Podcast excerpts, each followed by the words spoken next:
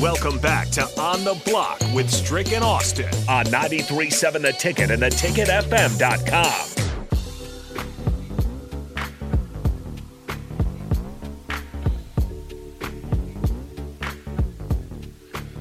Welcome back on the block. He's Strick and Austin Orman on the block, two to four, right here.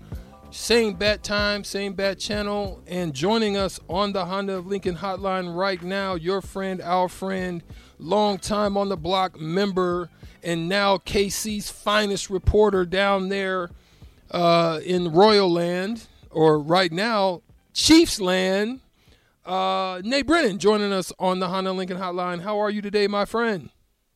Strick, I tell you what, I was uh, right in the middle of all the festivities, the parade, all that good stuff, and it was seriously once in a lifetime experience, man. I can't even tell you. I mean, it was probably the longest day of my life. We got over towards uh, the Westin, which is overlooking the Union Station where they had their rally. We got there about 3:30 in the morning, and I didn't end up leaving until about 4:30 in the afternoon. So it was a long day, but man, once in a lifetime experience. It was awesome to be in on all the action.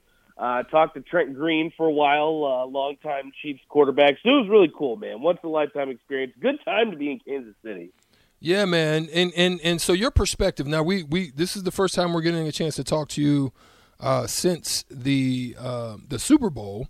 Um, there's been a lot of uh, you know people talking, pundits talking, uh, back and forth on Twitters uh, between Mahomes and Juju Smith Schuster and and and some of the Eagles and and back and forth on those things. Even Tyreek Hill getting into the mix a little bit, but um, you know, not being a homer type of situation, I don't think that's the case. I wanna I wanna bring to you. I just want to say.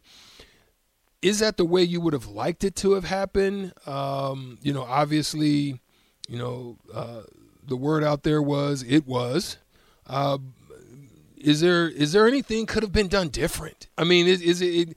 Do you think that call should have been made at that point? Do you think it's the right call, um, or did did it tank the game in any way? You know, just just just just your thoughts on that.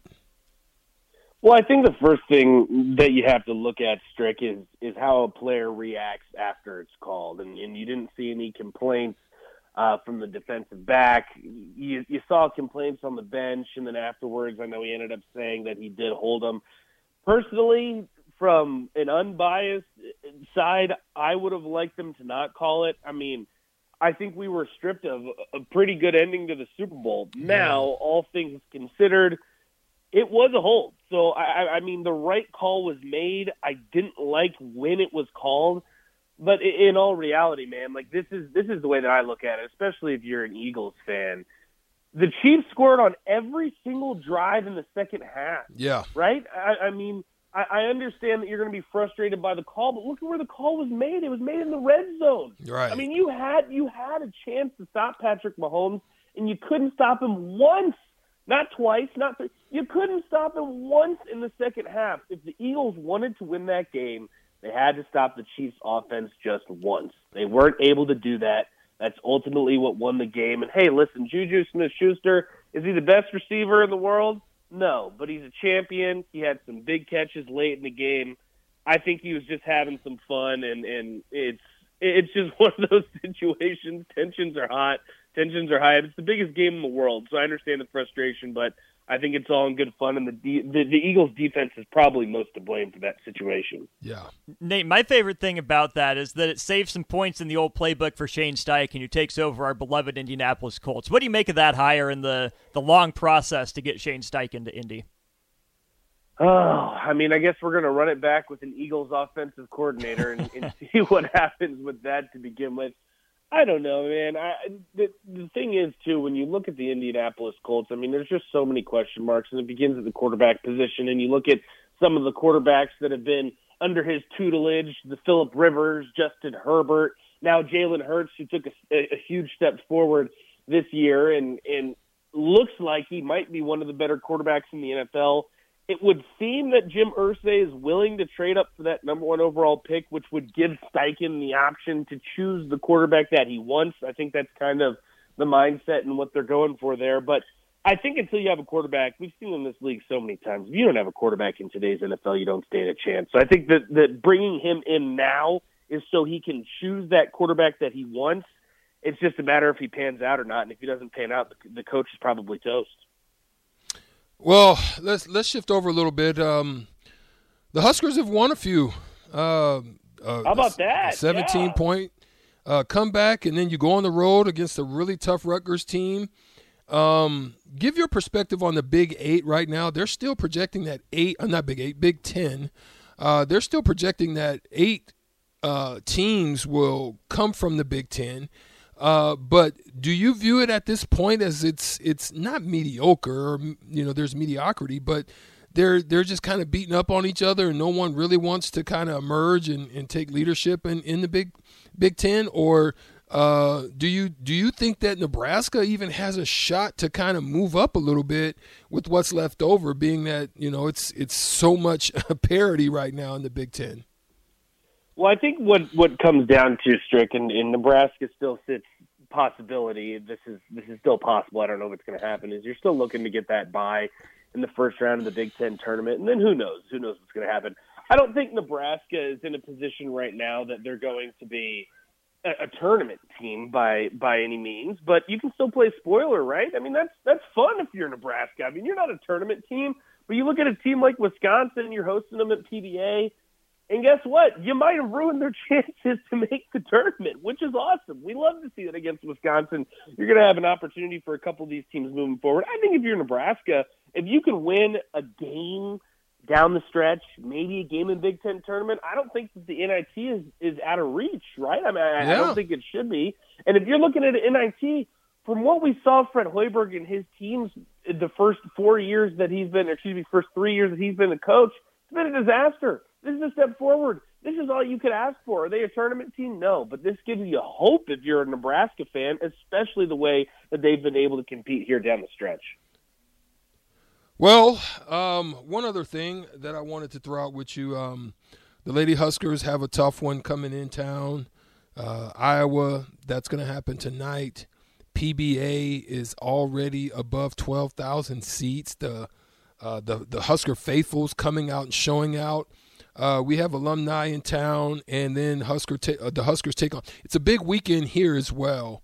Um, yeah. do you do you think that the Huskers and the faithful are now starting to kind of, you know, see a little something emerging coming out of both the, the, the basketball programs and a big win against Iowa. You know, just just seeing a little something unique starting to happen in the basketball programs.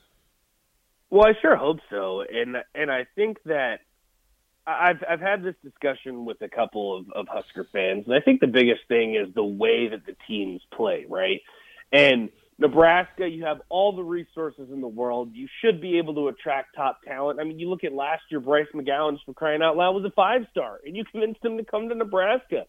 But how did that work out for you, right? I mean, it was a lot of selfish basketball, no defense. You weren't able to run. I mean, there were just so many question marks. And when you watch the team, it wasn't an easy team to root for. Let's be honest, and and that's sad, and that's especially in the state of Nebraska important to people. It's a team that you want to root for. It's a team that you want to wake up on a Saturday morning and say, hey, we're going to head over to PBA. I don't care if it's an 11 o'clock tip off. We're going to root on this team. And I think if you look at the women's and the men's side of the ball, that's a big aspect. You're able to play defense. You're able to stay in games. You're able to handle adversity in ways that, to be honest with you, you didn't really see in years past. So I think that's probably the biggest step that you're seeing is that growth, that camaraderie, that that that team like atmosphere that I think Nebraska fans can cheer for. And I, I, tell you what, I hope that they can build off of it because it's definitely a, a place to start that we hadn't seen in years past.